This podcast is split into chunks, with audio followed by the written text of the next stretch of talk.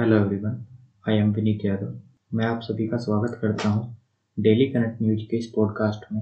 जैसा कि आप सभी जानते हैं कि इस पॉडकास्ट में हम देश और दुनिया में चल रहे कुछ महत्वपूर्ण टॉपिक पर चर्चा करते हैं, जो आपके कॉम्पिटिटिव एग्ज़ाम्स के लिए काफ़ी इम्पोर्टेंट हैं। तो चलिए स्टार्ट करते हैं।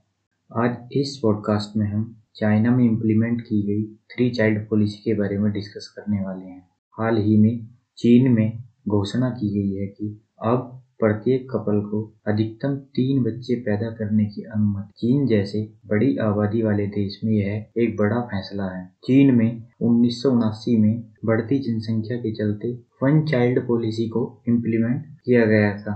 यदि कोई एक से अधिक बच्चा पैदा करता है तो उसमें सजा का प्रावधान था। इस पॉलिसी के चलते चीन की पॉपुलेशन में ओल्ड पॉपुलेशन की संख्या यंग पॉपुलेशन की तुलना में बढ़ती चली गई, जिसके चलते चीन गवर्नमेंट के सामने यह चिंता आई कि इतने बड़े इंफ्रास्ट्रक्चर वाले देश में जब यंग पॉपुलेशन नहीं होगी तो विभिन्न क्षेत्रों में उन्हें मैन पावर नहीं मिलेगी। और ना ही फैक्ट्रीज में काम करने के लिए यंग एम्प्लॉयज़ मिलेंगे और ना ही सेना में भर्ती होने के लिए यंग पीपल मिलेंगे। इसका दूसरा कारण यह भी था कि आज की डेट में चीन में सेक्स रेशो सबसे बड़ी समस्या है। जब वन चाइल्ड पॉलिसी को चीन में इम्प्लीमेंट किया गया था तो लोगों ने एक बच्चा पैदा करने की ओर रुझान दर्शाया। एक बच्चा पैदा करने वाली नीति में लोगों ने मेल चाइल्ड को पैदा करना अपने लिए उपयोगी समझा, जबकि फीमेल चाइल्ड का अबोशन करवा दिया। इसके चलते पॉपुलेशन के सेक्स रेशो में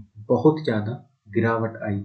क्योंकि चाइनीज़ गवर्नमेंट के सामने एक बहुत बड़ी चिंता थी। चाइना में वन चाइल्ड पॉलिसी से 2016 में टू चाइल्ड पॉलिसी पर शिफ्ट किया गया था। लेकिन चाइनीज़ गवर्नमेंट को अब भी लग रहा है कि हालात सुधरने की स्थिति में नहीं है। इसलिए चाइनीज़ गवर्नमेंट ने चाइना में थ्री चाइल्ड पॉलिसी को इम्प्लीमेंट किया है। थ्री चाइल्ड पॉलिसी को इम्प्लीमेंट करने से उन्हें लगता है कि स्थिति बेहतर हो सकती है। तो यह था थ्री चाइल्ड पॉलिसी का एनालिसिस आई होप आपको ये सेगमेंट अच्छा लगा हो। यदि आपको ये सेगमेंट अच्छा लगा है तो इसे लाइक करें शेयर करें और डेली करंट न्यूज़ को फॉलो करें। Thank you so much